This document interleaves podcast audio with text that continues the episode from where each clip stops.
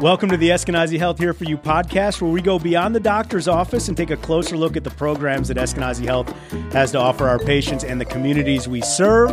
My name is Brian Van Bachlen with the Eskenazi Health uh, Public Affairs team. And in honor of National Women's Health Week, we have Jessica Enge, Jessie Enge, outpatient physical therapist with Eskenazi Health, to discuss physical therapy for postpartum health. And there's no topic that makes a man squirm more than asking him to talk about childbirth. So I'm going to do my best, and please feel free to laugh at me as I work through my awkwardness with this whole thing. But thanks a lot, Jesse, for joining us. Before we get into uh, all of the stuff, please uh, give us a little bit about your history, your background, how long you've been with Eskenazi Health, uh, so we can learn more about you. Go ahead. Oh, yeah. Thanks for having me. I'm super excited, obviously, to talk about this topic. and men could use the education too, just saying.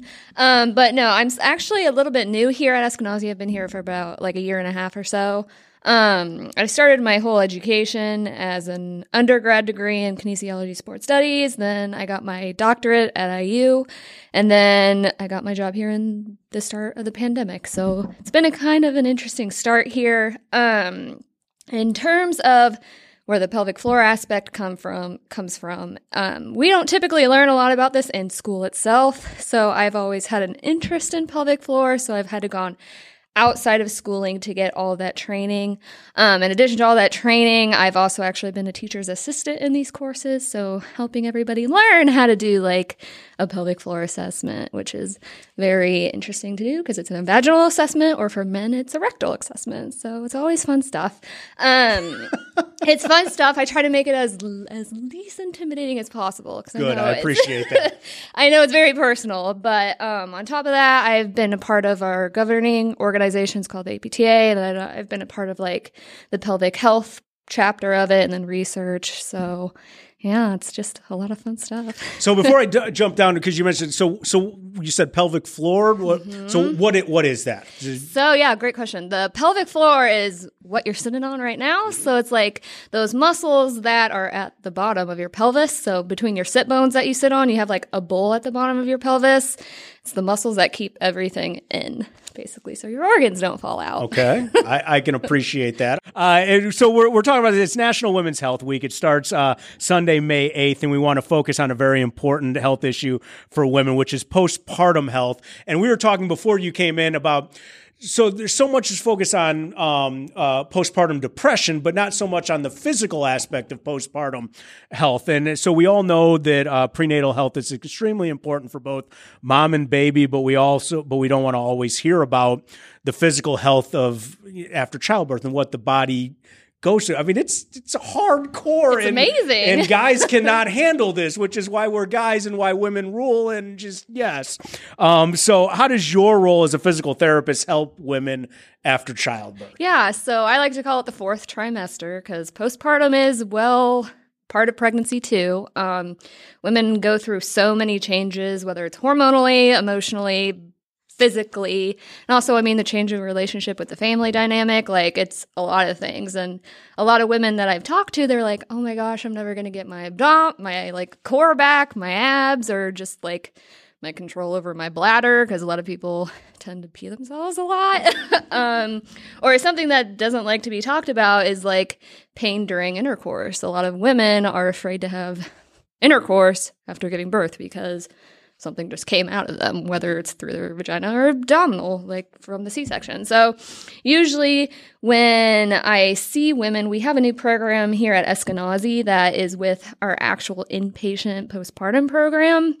So typically we try to see anyone who's had a C-section or what you would call a perineal tear. So it's a grade two tear or higher. There are four different tears. So it's that skin area between the vagina and the rectum. That area can get torn during birth. Um, it's very common and it happens a lot.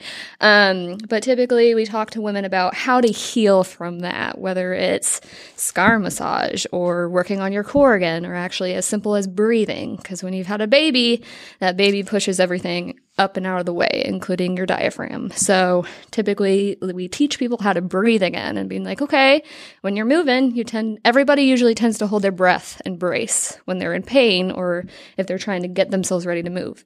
And usually we come in and we're like, hey, let's start breathing again. Like you can breathe because you got more space in your abdomen.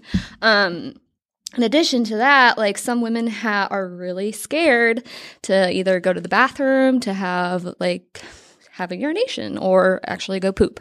Um, some women find that super intimidating. So we go in and say, let's go, let's go have, go to the bathroom and make it as least intimidating as painful as possible, less painful as possible. So I think it's, at least it's super interesting to me. And a lot of women are just like, oh my gosh, please just help me when I come see them. So it's kind of fun. I think it's probably one of those things of uh, you we had a conversation on another topic, but stigmas, mm-hmm. you know, so mm-hmm. people are, you know, you're worried and you think clearly I'm I must be the only person who went through this, and I'm embarrassed. Everyone's everyone's dealing with this. It's yeah. it's fine.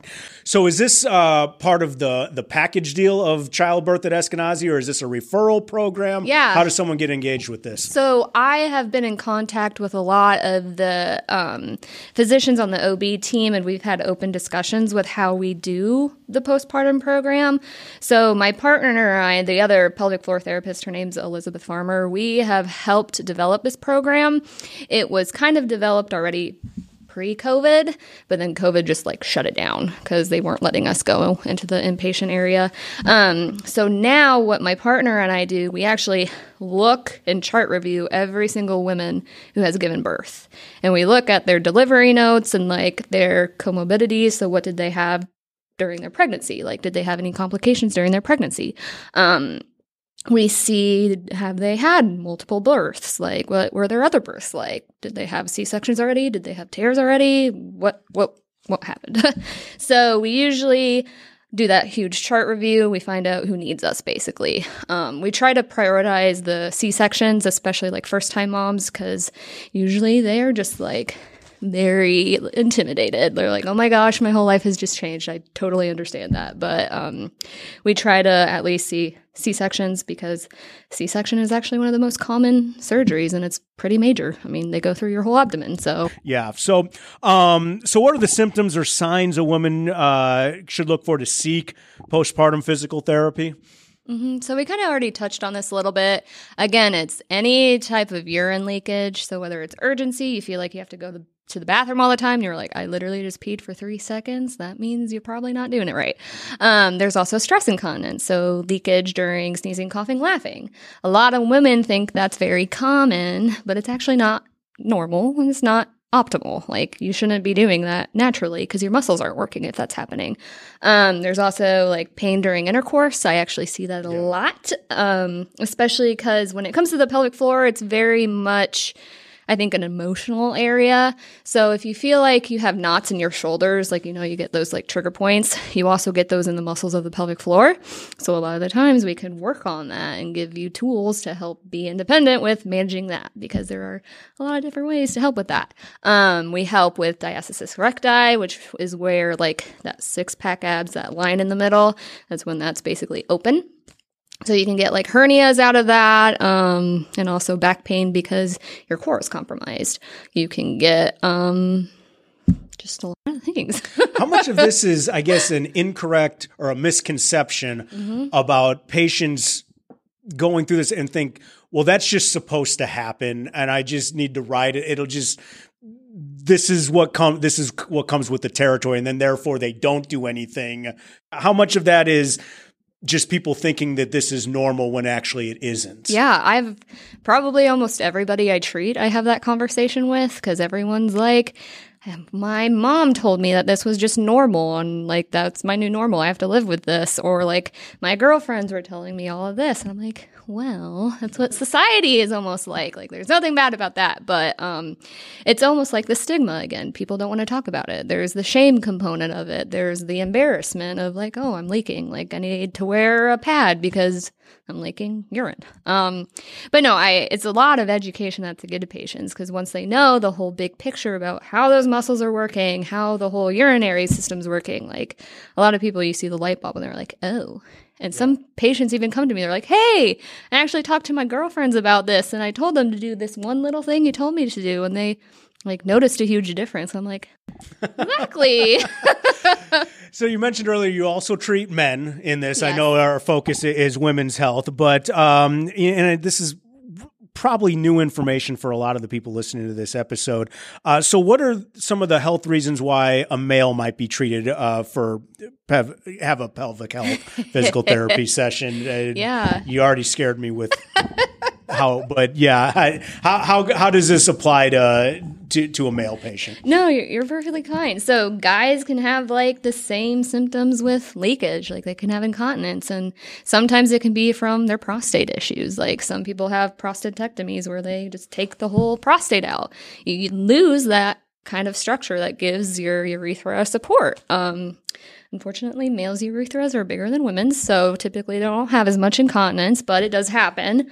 Um, you can also have constipation. I do treat a lot of men with constipation, and a lot of men are just like, their eyes are so big when I talk to them. I just come into the room, I'm like, hey, let's talk about poop. Like, very surprising when people you can just see their minds change when you talk to them.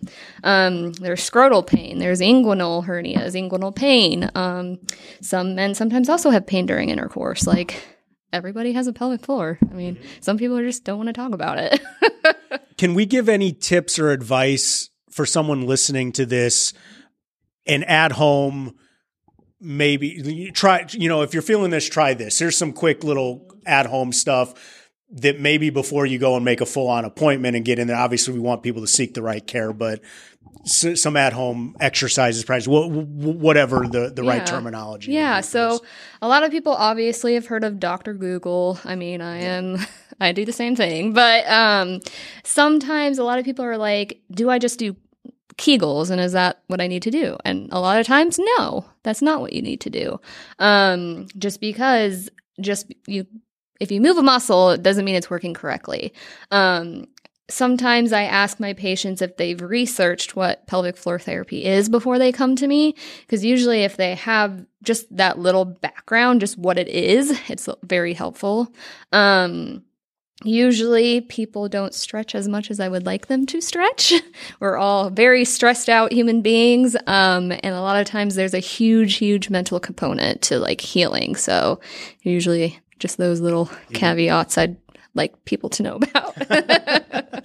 so it sounds like a lot of this is uh, to get involved to to get the the services. It's referral. Mm-hmm. You come in, but mm-hmm. so. Uh, how how does the referral process work? How can someone learn more about this?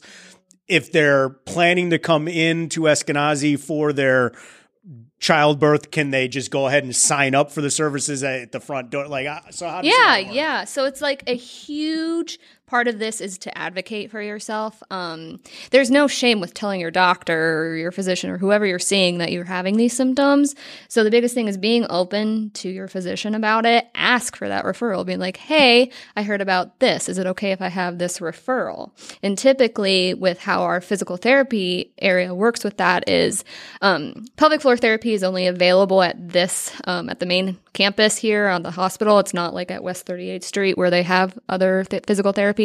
Um, and typically, again, call when you get that referral. And I guess I can, our number is 880-280. So with that, you call and we get a pre-scheduled appointment. And usually we spend 40 to 60 minutes with me or my other partner just one on one, talking about what's going on. And then we decide then, do we want follow up appointments? Because sometimes we see each other weekly or bi weekly or anything like that for 45 minutes. Like it's a really very personal appointment. So I think the big message is be honest and upfront with your doctor. Like mm-hmm. there's, you're in a doctor's office. It's not going to do you any benefit to hold back or to lie or to kid. Just, just no no one cares. They just want to make you yeah. feel better, yes. you know. So Jessica Enge, thank you so very yes. much for coming in. Uh, we appreciate everything. Um, so yeah, please check out all of our episodes. Eskenazi Health here for you podcast on SoundCloud. Follow us on all of the social media channels and at eskenazihealth.edu. Joe and Rachel, thank you so very much